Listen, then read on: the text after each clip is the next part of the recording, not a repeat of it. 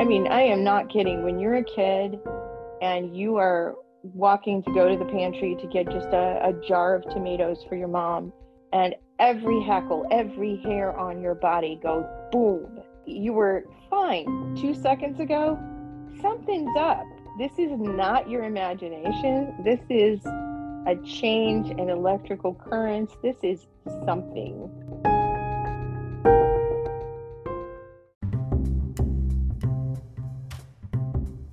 Welcome to Speculative Sandbox, your audio playground for creative storytellers. My name is Vickie Lan, and each episode, I and a guest will unpack a fiction trope with an eye for character development and narrative structures. Make sure to look for Speculative Sandbox on Instagram, TikTok, and Twitter, where you can join the conversation. Leave comments or questions, or let us know what other tropes we should cover. When the real world just doesn't cut it, let's get lost in a fictional one.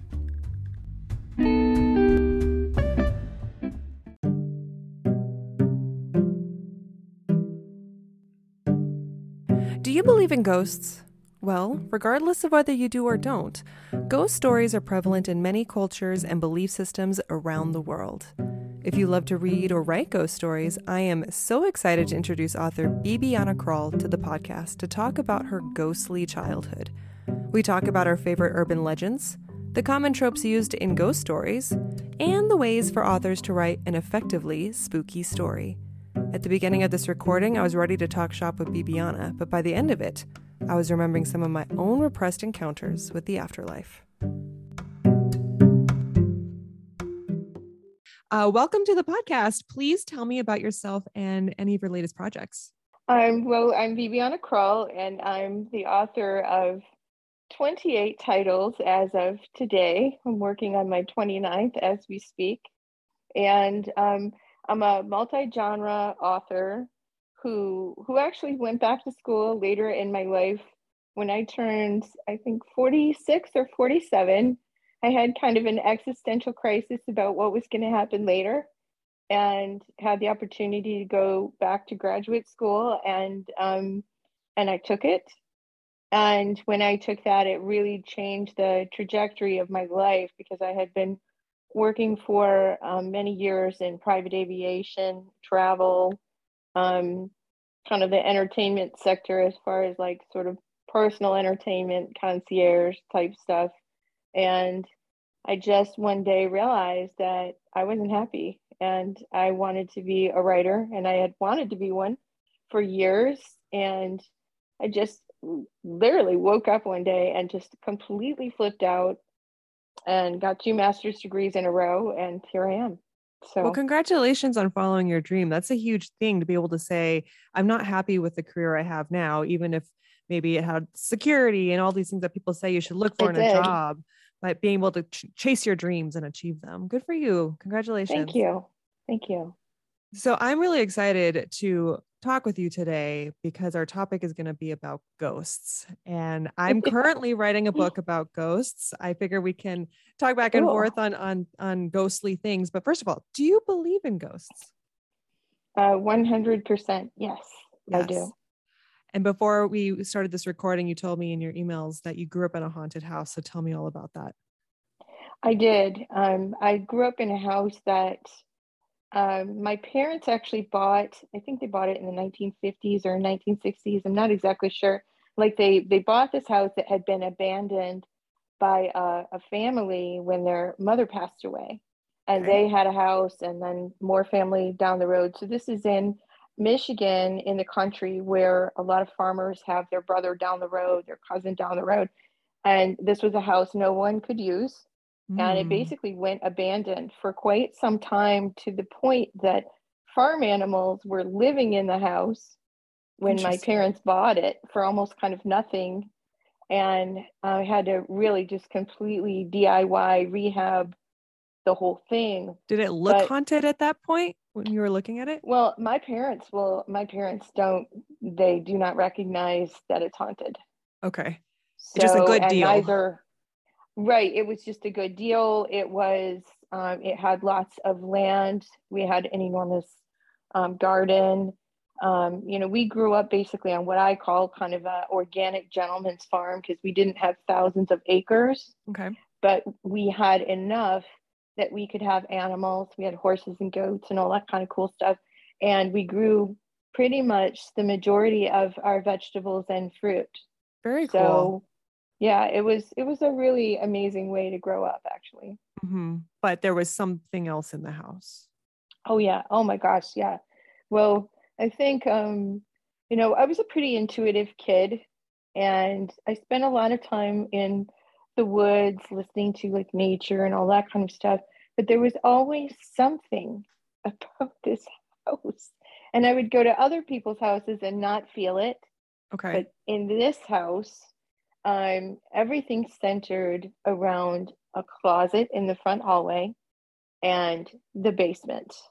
And the basement was a really uh, very typical basement of Mason or Mason of uh, like Michigan farmhouses, where it had an area that was kind of concreted over, and then an area that still had like the dirt floor and the pantry. hmm And that area in particular seemed to have the most sort of, we'll say, feeling, ominous feelings of just, I mean, I am not kidding. When you're a kid and you are walking to go to the pantry to get just a, a jar of tomatoes for your mom, and every hackle, every hair on your body goes boom, hmm and you were fine two seconds ago, something's up. This is not your imagination. This is a change in electrical currents. This is something.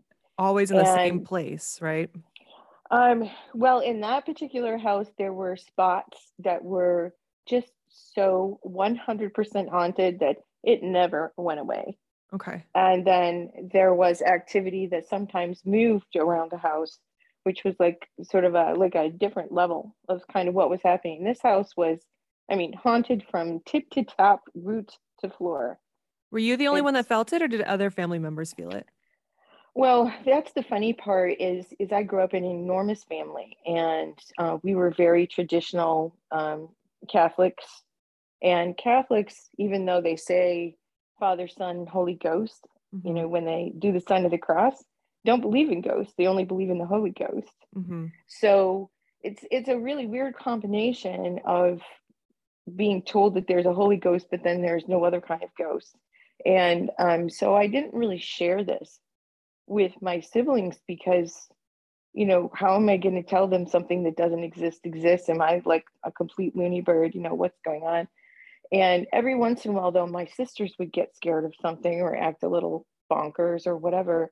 But it wasn't until we were all out of the house, much older, experienced in the world, we'd gone off and done, done our own thing, that sometimes we get to drinking a little bit too much on somebody's porch or it's a holiday or whatever. And people start saying things. And some of the things my siblings say correspond with memories I have that I am 100% I never shared with them. Mm. So, which just tells me that this was not some sort of group psychosis or imaginings of my mind. Like we were all experiencing these things. did it affect your dreams at all? Oh gosh, yes. Oh my gosh, yes. Um, I think when I was around six or seven, it was around six or seven years old, I actually started sleepwalking. And I mean, like it was chronic sleepwalking to the point where um, we had a formal stairway in the front of the house up to the second stair, uh, second story, and a circular one, like a lighthouse kind of one, in the the back part of the house, and a big, you know, the big metal open steps kind of thing. And I was sleepwalking down those, you mm-hmm. know, like completely not aware of where I was, and sometimes waking up completely asleep, laying on like the kitchen table, you know, in my pajamas. on it, like on, On top it. of it. Wow. Right. Like I'm so tired and I climb up on it and I fall asleep there. But the scariest sequence of dreams at that point that I completely 100% remember is that I actually saw myself walking down the stairs. So I was somehow seeing myself come down the stairs and then getting up on this table and then hearing noises. And we didn't have any pets in the house because we were we were farmers and Mhm. farmers don't bring animals in the house, you know, they're in the barn. Yeah. That's kind of how farm life is. And so we didn't have cats or dogs or anything in the house. So when you hear scratching, you know, like, what is that, right? A mouse, maybe? Mhm. But um, there was a door from the kitchen that went down the steps to the scary basement. And it was louvered because in the 70s, everybody freaking loved louvered doors. I don't know why. Can't tell you. I think they're pretty ugly. But uh, but I heard something scratching the louvers from the basement side of the, you know, of the door. And it woke me up out of the dream. So you're just standing in the middle of the house, not sure how you got there. The scratching woke Right. you up. Wow. Right. Creepy, creepy, like something with sharp, you know, like it, it could have been a cat, a mouse, you know, something sharp against the, the louvers. And so I remember walking up to the door and feeling very much in peril at this.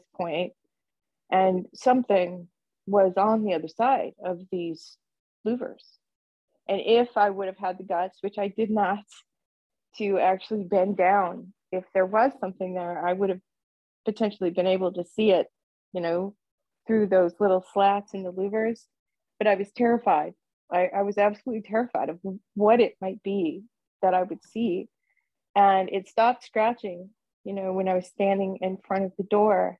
And I just remember just feeling like, you know, if it scratched one more time or if the door shook or anything else happened, I would just drop dead. I stood there and whatever it was that was on the other side stopped. And so it was like this sort of standoff, and I couldn't see what it was. And I don't know if it could see me or not. But finally, I just was something in my head said run. And and I just like everything activated. And I remember running up those circular stairs, just scared out of my wits because something in my mind was like, it's not going to stand here forever. It's it's coming for you now, you know. Oh, yeah. And Did you ever tell your sisters- family that? Oh, sorry. Go ahead. I told my sisters. Yeah, I told my sisters. My sisters had been mad at me for something day and had locked the bedroom door. Oh, no. So when I get to the top of the stairs and I can't get in the bedroom, I am I I mean I I was hysterical at that point.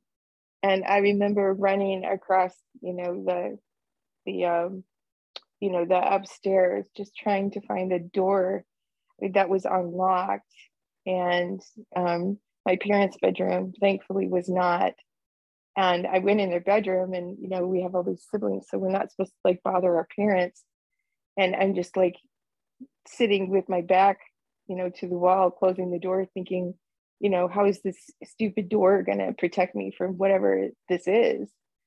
And um, I remember my dad or my mom or somebody making like a funny noise, and and then I must have fallen asleep, like sitting on the floor, afraid that I would get in trouble for waking people up or being hysterical. I mean, this is we're talking about something that I had been told time and again wasn't even real. hmm How often do you take experiences like these and and put them into your work? Um, well, I have, I still have very active dreams. Okay. I mean, extremely active dreams. And sometimes when I travel, which I, I travel often, sometimes when I travel, I'm in a hallway somewhere, or I'm walking through a park, or just whatever. And suddenly that same exact sort of really instinctual gut sort of like high sensor alert goes off Okay. and I know I'm in the company of something like this, or somewhere where something occurred that's, you know, sort of magnetically holding on to that energy. So, so I recognize it. I actually learned as a kid to recognize it. So now, anywhere in the world that I go, very often, um, I'm aware of it, even if other people aren't aware of it. I can't necessarily see it, but I mean, like my whole body goes into like super magneto mode and i and i know you know i just know and i think it's because i trained myself to be super super aware because it wasn't humans i was worried about in this house it was something else Oh, creepy. Give me chills with your story. Yeah oh, so it was it was really scary So great opening to this episode. Um, Thank I you. love talking about ghost stories. I'm going to do a quick, brief overview of ghost stories in general, and then we'll talk. We'll talk some more about Sure. how to write ghost stories and um, incorporating real life experiences into stories. So, one of the earliest ghost sightings was documented in the first century AD by Roman writer Pliny the Younger, who claimed to see the specter of an old man with chains haunting his house. And of course, there have been tons of ghost sightings probably before and ever since. We have some famous ones like Anne Boleyn wandering the Tower of London. She was beheaded by uh, King Henry VIII. Uh, we also have over here in America, Benjamin Franklin's ghost was supposedly seen near the American Philosophical Society in Philadelphia back in the late 19th century. Abraham Lincoln is rumored to roam the White House. And then we have spectral armies that people claim to see on battlefields. And author Mark Twain is rumored to haunt the stairwell of one of his residencies. Uh, so, of course, there's this, this is mostly Western history I'm talking about, but there's a lot of ghost lore throughout all of the whole world. Um, my particular favorite is Hungry Ghost Month in Asia, where they honor their their um, ancestors and believe that they come back from the dead during Ghost Month. So, with all that being said, why do you think ghosts come back? Um, I think I think different ghosts come back for different reasons. I think the um, the ghosts that or or specters or spirits or whatever you want to call them, I think that they they have different reasons for being here. I I don't think that every ghost has unfinished business. Okay. I don't think that that every ghost is or every sort of spirit mass or spirit sound or whatever you come across is capable of of making decisions or is trying to actually do something. I think sometimes um, at different times of the year, um, sometimes during sort of special, we'll say astrological moments like Hunter's Moon or something like that, I think that planes between different sections of what we understand as dimensional, a dimensional world, I just think that sometimes they're a little bit thinner, or if we're experiencing lots of emotional turmoil in our life, or we're hypersensitive for whatever reason because we're grieving or or whatever it could possibly be i think sometimes there's just like this connection and and those connections are always spinning like a wheel all around us. And sometimes sometimes they kind of align like magnets. And for a moment or even for a longer period of time you know there's there's almost like this uh, sort of dual mirror effect where i'm on one side of the mirror and that whatever it is is on the other side of it. And we're we're syncing for a very short time in this weird radio signal Yeah, it's I like mean, the passing of realms. It's like you have the living and the dead, yes. and it overlaps, and every now and then it crosses. yes Interesting. absolutely Do you think so? The book that I'm currently working on, I've been trying to explore different ways of looking at ghosts, and my my well, this is my fictional book theory for this specific project. Uh, but I envision when if ghosts are going to be interacting with people, um, my thought is it they, they would have some sort of psychological reason for it, whether it's they are happy, like you're saying, it's like passing and passing passage of realms and there's emotions attached to it. I always think about that. Like if you're thinking of a loved one, do they feel it when you think of them? Or is this ghost vengeful and they're they're hanging on to grudges just like we hold on to grudges to other people in our lives. And I always think if ghosts are harassing people, maybe they're carrying a lot of trauma. And just like how humans have to uh, heal from trauma, I always wonder if seances or all the current methods for contacting or communicating with ghosts ever attempt to uh, explore those traumas in the same way you would explore those traumas with the living. That's my theory. it's I, I think it's actually a really amazing theory and um, i i you know when i was a little kid i was scared to death of all of this and i certainly couldn't just sit here and talk about it without like crying and being like all emotional and and being just really terrified of everything because Mhm. you know what's real what's not real what you know you're experiencing 100% and everybody's telling you you're not. I mean like are you going to lose your mind somewhere in between those two things or what? Right. Um but as as a teenager and then in my 20s i started exploring what this all means a lot more and a very just super connected woman i met years ago her theory about you know haunt a haunting of any kind was that seven seconds this i'll never forget her telling me this seven seconds before you leave this plane. Seven seconds. Whatever is in your heart whatever is in your mind whatever it is that you're regretting denying feeling whatever emoting is what your spirit will carry. Mm. and that and i'm that blows me away a little bit because if that's true if you're with somebody who's been ill for a long time and they feel love well then they're going to carry love um, if you're with somebody who's uh, you know some horrible terrible human doing some horrible terrible thing and all that's in their mind is revenge and anger and, and carnage or whatever that's what they'll carry you know mm-hmm. Which which would explain such a range of we'll say uh, sort of sparkly casper type you know ghosts in lore versus this super terrifying you know kind that that try to shove people off widow's walks and things like that you know? So mm-hmm. so i don't know. Maybe maybe there's some some merit to all of that yeah. Okay. So then what are your favorite ghost stories or urban legends? We'll go back and forth. I have a couple too. You know, I was in Chicago, uh, gosh, I don't know, 15 years ago with um, a good friend. And we were staying in this hotel that was supposedly part of the network of like Al Capone's boys back in the day.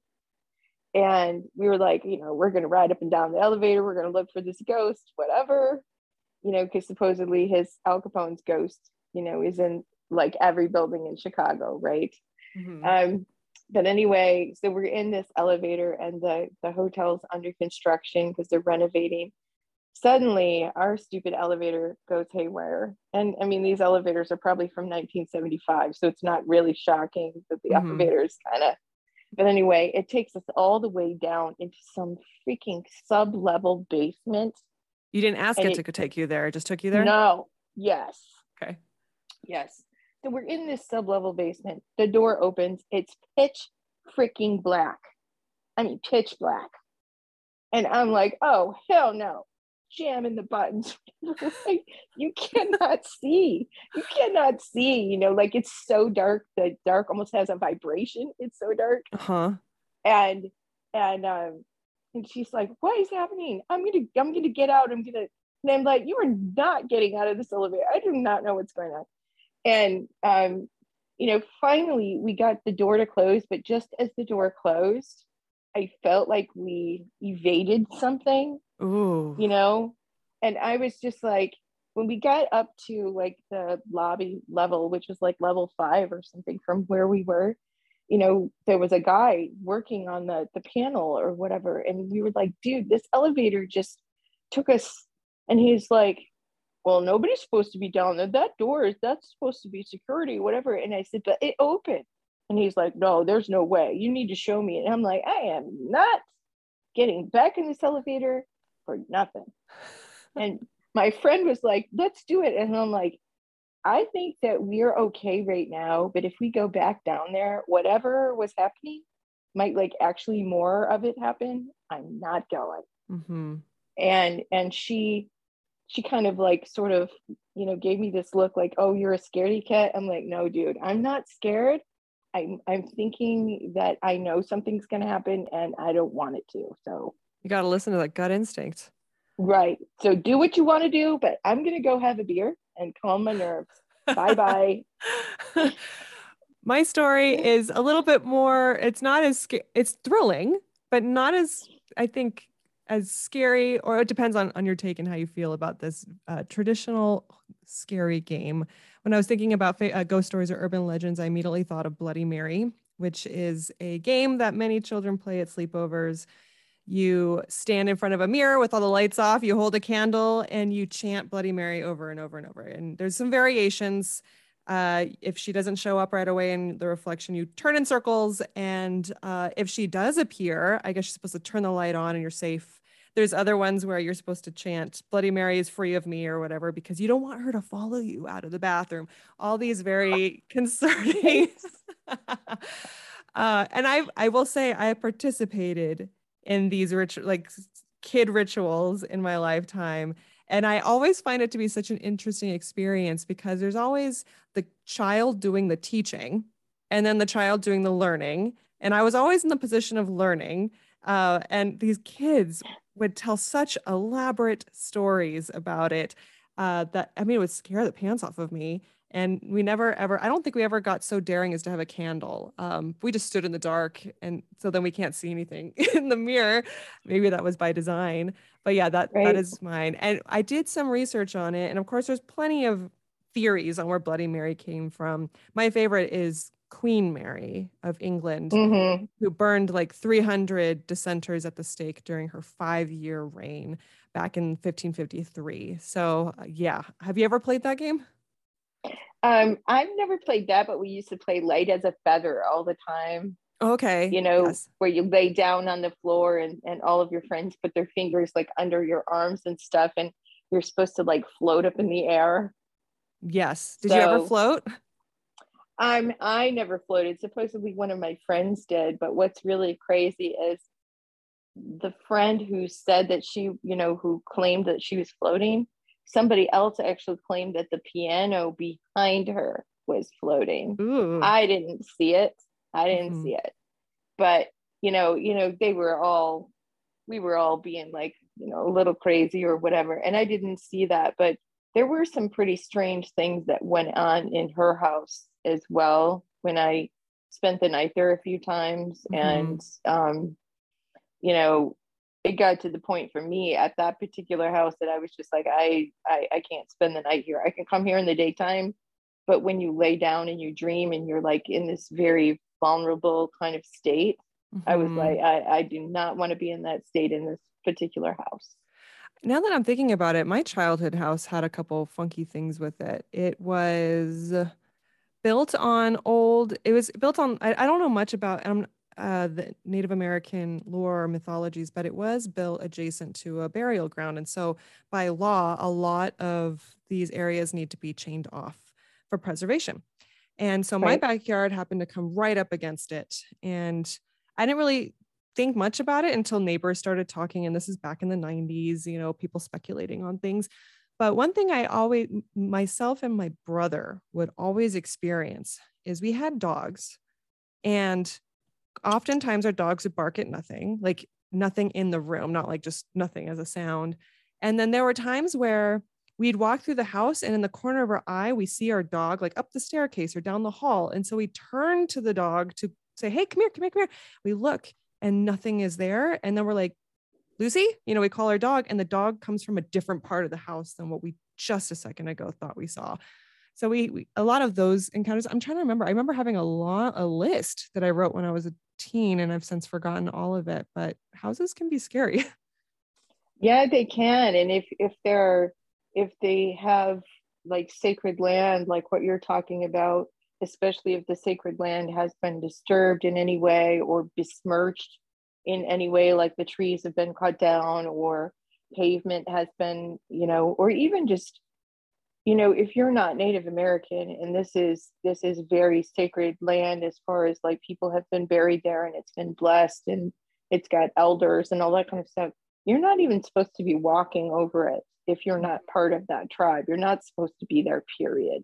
Ooh. So well, now I'm remembering you know, at nighttime, I was really scared of my room. Um, I think one time I woke up and there was a dark shadow where my desk was. Like it was like the whole room was dark, but that corner was darker if that makes sense. I, I've seen that before. I know exactly what you're talking about. Okay, yeah, and it, but dark like dark like a mass, like a body mass was there. Yeah. And every now and then I would hear like a, a loud wood like a knock against my closet door, like not like something fell over, just like a knock, and I would like jolt awake I remember now it's all coming back to me. I was terrified of that closet in that side of my my house. in my yeah, own room. You know, yeah, there's nothing more scary than than being in like the pitch dark and actually seeing a black mass like what you're talking about peel out of the darkness with more form and density than night itself mm-hmm. and and to sort of shape shape shift or change sometimes i've seen masses like what you're talking about um, sort of present themselves as like a like a, a giant but it's a skeleton like completely mm-hmm. skeleton like a human skeleton but it's a giant like seven eight feet tall. I've seen it do things like that before depending on the kind of places. Like when i was in prague uh, years ago the hotel i stayed in i didn't realize that it had been one of the hotels where officers stayed when hitler basically took over the city. And lots of terrible people were staying there and lots of terrible things were going on because unfortunately it was looked upon as okay for these groups of we'll say elite officers to entertain themselves after they had basically scourged these cities mm. and um, i took a photograph from the third or fourth story that goes kind of down this opening where this enormous, elaborate Art Deco chandelier hung. And in one of the photographs is one of these forms. Wow. And I didn't know it until I got home because this is like in the olden days when people didn't have instant digitized photographs. So, like four weeks later, when I got home from Europe or whatever, I developed all my pictures and I was like, you know, in love with all of the stained glass in this hotel. It was just beautiful. And so I was taking photos, but I kept feeling my hackles going up in the hallway and on the, you know, but I was just like, you know, this is a really old city. You know, that's, mm-hmm. I was just, I didn't know the history of this particular place. But when I saw those, I was like, what? And and it was what was more terrifying is it was basically grasping the chain looking down at me and so it's like face it's horrible like sort of death mask faces like looking at me and it's like bony feet or whatever are still kind of hanging above the floor. So it's like this three or four story tall thing made oh. stitched basically of shadows. That's amazing that you're able to capture that. I captured the weirdest thing I ever captured would be in college. So this now, uh, let's see, I, it'll be mid 2000s. I was on the second floor, my my shared apartment complex. I lived with three other women, uh, and I just on a whim. This is back during. This is before smartphones and before you, it was even worth trying to take pictures on like a cell right. phone. So you still had your own snap camera, digital camera. And I just remember like thinking on a whim, I'm like, I'm just going to take a picture of the window behind my computer screen real quick, make sure it works. It's nighttime. It's you're just looking at the glass. Took the picture, didn't think anything of it. And then as I'm scrolling back through it with my roommates, because we were looking at the photos from that evening, there's this weird blown out, weird refracted photo. And there's a very clear, like we all freaked out when we saw it. There's a face in the Ew. in the photo and it was it made it disturbed us so badly and mind you this is a second floor window it's a straight drop there's no balcony right out it that i immediately trashed it because it made me so uncomfortable looking at it whether right. or not it was coincidence or not it was just a scary experience yeah and you know uh, a lot of people don't realize this but maybe again you know from my childhood experiences i've realized that if you keep photographs like this in your phone and you email them to people or you post them on social media or whatever, there's energy in these photographs. And the energy that whatever this is that made it manifest, capable of manifesting itself in your photograph, it's still there. And mm. and I also feel like the the more malevolent kind of energies are looking for more energy. So it's not wise to keep that on your phone. It's not wise to print it and put it up on your wall and study it. I mean, get it. you don't want to carry it with you. No, my first impulse was to get rid of it as fast as yeah, possible. It, that was a smart one, a really smart one. So now that we've scared ourselves and each other, or maybe just me and our listeners, let's talk about ghost stories themselves. Um, okay. Tropes that commonly show up. I've I've looked up two that are my favorite. How many tropes do you want to talk about? Um. Well, I mean, my my tropes, uh, they they probably will be similar to yours. I'll let you go first. I'll let you okay. go first. Okay. So my tropes were positive tropes, and I tried to look at what the roles were that ghosts play in stories. I mean, we can always talk about the ones that are there to haunt you and or hover right. around you or just scare you when you take pictures outside your window. Uh, these ones are more positive. So I'll start with the ghosts that are there to warn the main character and help them. My favorite version of this right now is Mexican Gothic by Silvia Moreno Garcia. There's gonna be little spoilers in this. Have you have you read this book yet? It's fantastic. Yes. Yeah. Okay. Yes. It's a gothic horror, and the main character is invited to a house to check on the well being of her family member. And while there, she ends up being haunted by a ghost. And you start to think maybe this is a malicious, malevolent spirit, but turns out this ghost was the victim of the family living in the house, and the ghost is trying to warn her. So I think it's a great twist for readers uh, because you find out in the end that they're the friend. And I've seen this being used in other places as well, but I just love that. I, lo- I love that it, because it looks at humans too, how you don't judge a book by its cover and you can find mm-hmm. friends in unlikely places.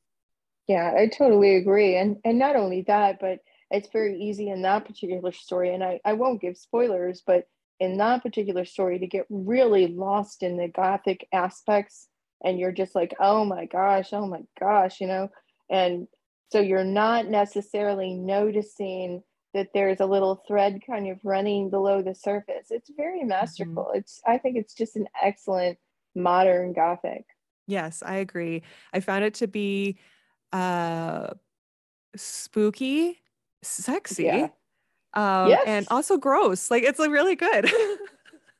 yeah, like the tail end of it is just like so super gross. I was like, ew, no. But I, you know, I can't say what it was, but yes, I was totally skeeved out in like the second to last and the last scene. I was like, oh no, you mm-hmm. didn't. but but you know, I guess uh, it serves that purpose of the horror genre. So mm-hmm. like the horror folks who like you know, squishy, slimy, whatever things, you know, you're going to get it in that yep. story at the tail end. Yep, absolutely. What is your trope? um, I think one of one of my favorite tropes is like a new house. Okay. When people move into a new house in a story or in a film, you know, you always have like sort of that chaotic good, like, yay, we're in a new town, or yay, we we got a, a new job and we have a new house. But whoops, it's like this thing going on and and either the people who sold it to them knew mm-hmm. or the mm-hmm. people who sold it to them never had any experience and they think they're completely bonkers so i love to see that trope at play even though it's been tried and true and done a million times it's always interesting to see how it kind of plays out and how it's either going to motivate the main characters or motivate even the side characters to do different things. Because sometimes you know like in scooby-doo for instance the scooby-doo cartoons it was always some bad guy trying to get away because he robbed a bank or whatever. So it was mm-hmm. wasn't even a ghost in the first place. But in the the really scary ghost stories though it tends to be like what you're talking about like some kind of warning or some kind of um, or sometimes it's an ancestor. But I just think it's a it's always interesting because you're looking at the newness and the change and the real life aspects, but then there's this sort of you know spooky spectral kind of thing going on in the background, and you never really quite know if it's done the right way, if it's you know the the distress of the humans or if it really is something until like that very last scene and then it's like you know payout time and you get to find out if it really was or if it's just all in people's heads and just the uh, the fear of change, etc. Oh, that's such a good point. Yeah, ta- using ghost stories as a metaphor for those things like fear of change, right. things. and I'm sure with your own personal experiences, the the new house, the haunted new house, kind of. Do you find when you read stories like that, do you ever find connections to do do they act? Are they able to capture the way you felt living through it? Um, I wish, I wish I could say yes. Um, I would have to say that uh, the haunting of Hill House, one hundred percent. Okay. One hundred percent um, Mexican Gothic, 100%. Um, but in, I would say 95% of the ghost stories that I've read, I can tell that the person has actually never really had a, a real experience. Gotcha. Well, and I'm not as, I've seen different iterations of haunting of hill house uh, from mexican gothic i think about how a lot of the hauntings happens when she can't tell when she's awake or or dreaming right, right and so right. losing that that that distinction between that those two areas yeah like the lucidity like this really weird surreal space between sleeping dreaming waking and worrying mm. i hmm. think that is that is like prime real estate for a haunting oh interesting okay uh, my other trope is kind of similar i guess to the other one where the ghost is there to warn but it but changing a little bit i went to the classic christmas carol ghosts where the ghosts are there to teach us a lesson. So they haven't they're not haunting a place they're more like haunting a mind. And when the main character is moving in a certain direction and the ghosts need to redirect you um, they that's when they appear. And you know ghosts of christmas past present and future.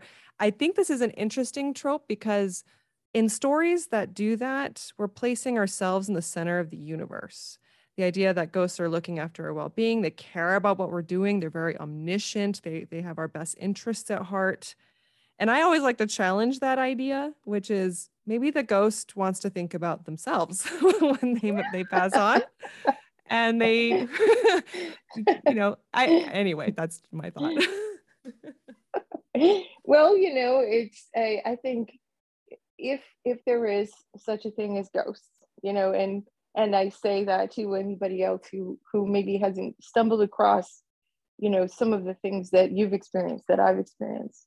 Um, i think it's it's important to just keep an open mind. So when something happens and you know that you're not under the influence that you're not searching for it and something in real time happens that you can't explain that a, a logical person like me has to sit down and figure out what just happened, you know, like piece it together.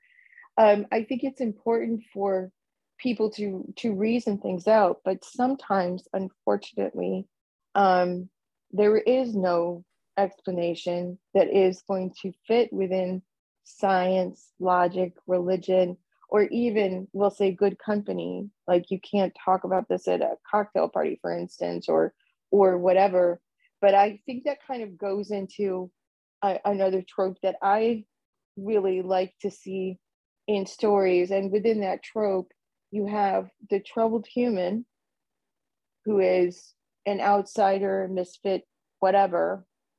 And the troubled human suddenly starts experiencing another trouble, a troubled spirit somewhere in the woods that, that gives them advice or somewhere in in the library that mm. helps them mm. find the right page in a book or or whatever so it could be benevolent or malevolent you you never really quite know um again because this per the humans troubled so the question is is is this spirit aligning with them a troubled spirit or is this a helpful spirit or is this a malevolent spirit that's going to help shove them off the cliff i mean mm. so i like that um, sort of in that idea of what you were saying of past or uh, past, present, future, it's kind of the same idea of past, present, future, except what it is is reality, non reality, um, good versus bad. If you can really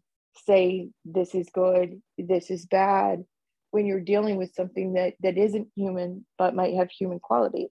Yeah.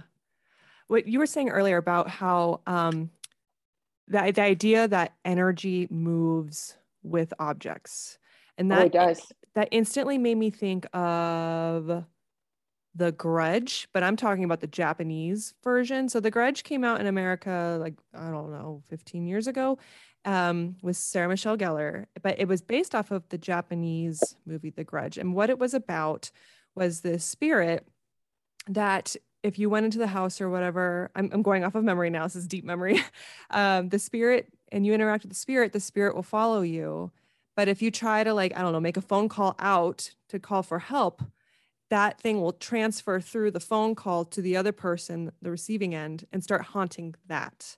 And so there's a lot of um, that made me watching that made me, I was thinking it was the first time when I realized, oh, it's like sentient. like it doesn't just stay in the house, it will move out. And the way that the Japanese version of The Grudge filmed it, um, they're masterful horror storytellers. Oh, and oh, yeah. I I couldn't sleep for a couple days after that, and it stuck with me for a couple of years after that.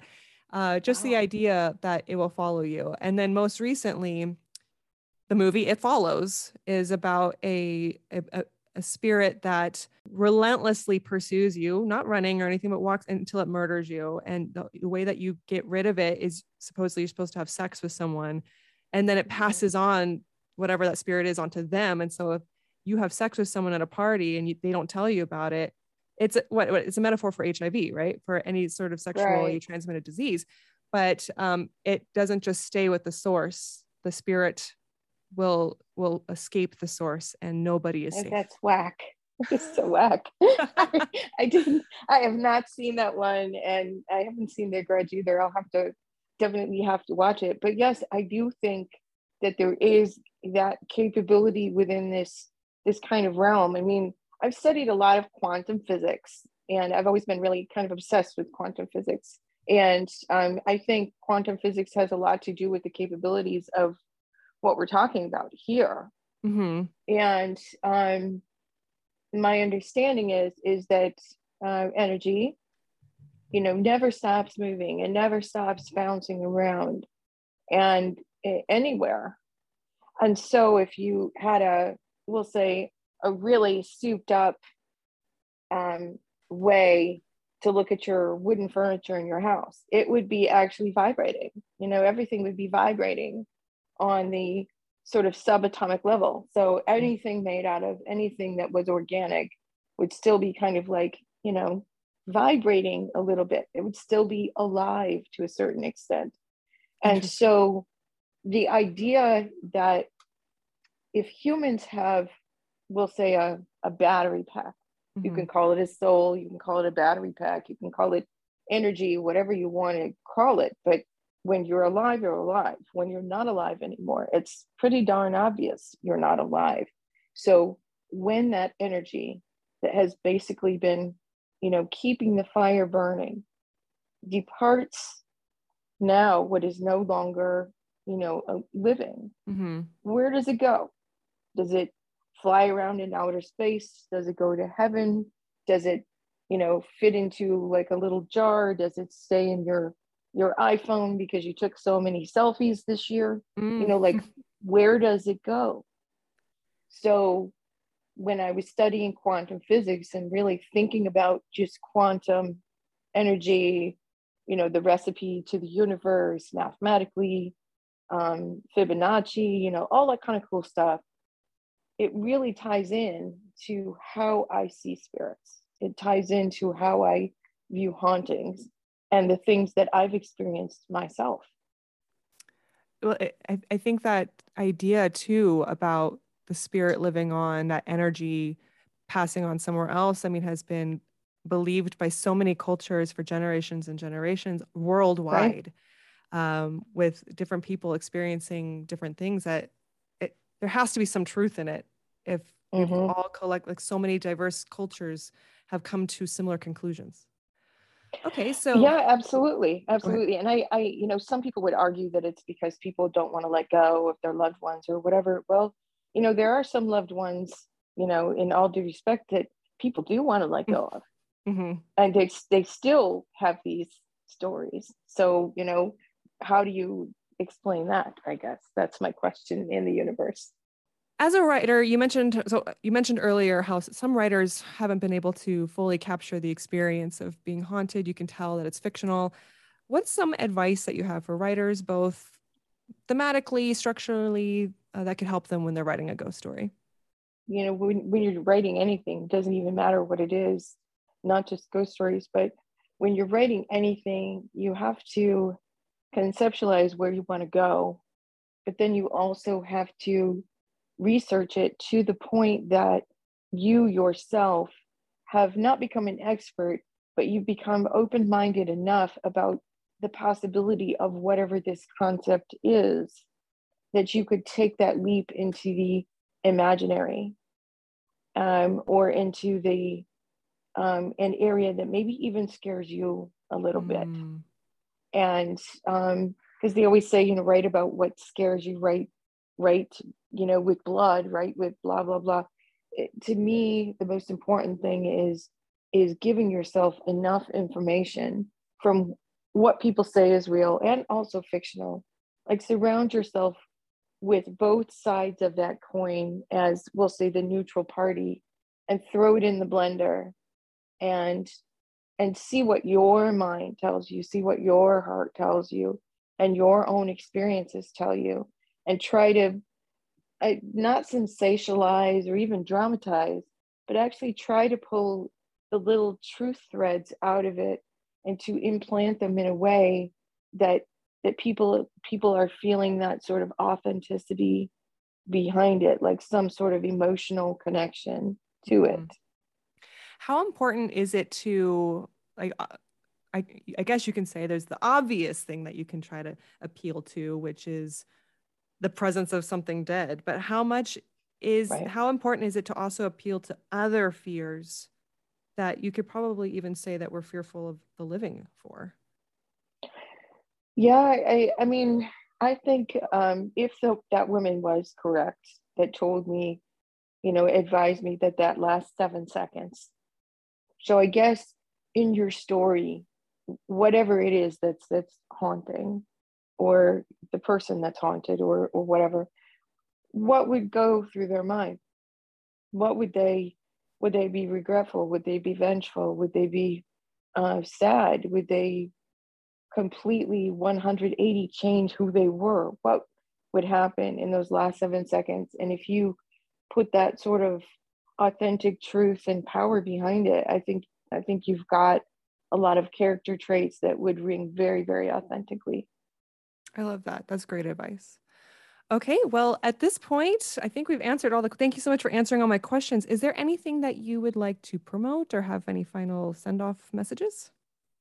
Um well you know i i write a lot of ghost stories. So um i have 28 titles on Amazon right now, but I would say that um, Corvus Hall, uh, no, Corvus Hall, Troika, and um, ooh, I can't even think of Noble Jones are probably the closest to like really authentic, you know, ghost stories that I've delivered so far. I don't necessarily try to scare people to death or whatever, but I'm putting actually some real life experiences into them. Mm-hmm. And in Troika, especially, that particular story was um, came from a friend of mine who was very, very ill and started seeing this bizarre trio sitting on a bed in her hospital room across from her. And she shared all kinds of stuff with me about what who she thought they were and what it was and and um, I, i'm just telling you that stuff i don't i don't really understand all of it i just know that when you experience something like that and you put it into a story you have to at least that part of it give it exactly so almost word for word how it was experienced and you can build the rest around it but you know if people are interested in me that's great i love to talk to people and be social and um, and my website is is just my first and last name dot com. So bibianakrall.com. And I love I love to meet new readers and new creatives. I love to hang out with other writers and artists. It's fun. That reminds me of a TikTok trend where a lot of public health professionals share stories of haunted hospitals. And really? apparently it's very common. And you have uh, like ambulance people who work paramedics in the ambulance and you have people that you know receive at emergency rooms and they talk about one story that kind of chilled me to the bone and you had what would happen is one professional would share the story and then it would get stitched by another professional in a different ho- hospital and say yep this this sort of stuff happens here too. And this particular story is about a young girl that haunts the drop off point of the ambulance. She's looking for her mom.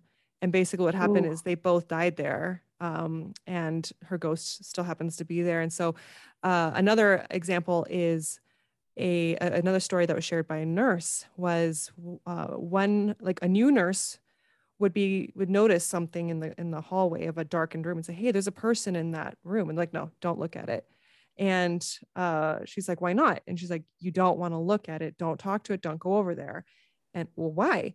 Well the theory is or the belief is when people pass and their spirits stay behind they're having difficulty passing on from right. their place of death. And if you talk to them it'll keep them there and you need to mm-hmm. encourage them to leave so you don't engage with them. And i just like i got chills hearing that story. And after that video more and more and more nurses were sharing the same thing. Creepy. Yeah i think that's great advice too because often when i've come across what i would consider a, a troubled spirit i um i usually say something like that you don't belong here. This isn't your place. You need to leave. You need to go find you know the place where you're supposed to be. Like your time is you know you're stuck here. You're not supposed to be here anymore. Mm-hmm. and um i don't know if it works. I don't know if it helps or not. But when you're dealing with like the gentle casper types i think it works pretty good. But when you're dealing with the other kind um it's probably best not to speak or engage period. That's really good advice for dark triad personalities in the living where they want that attention.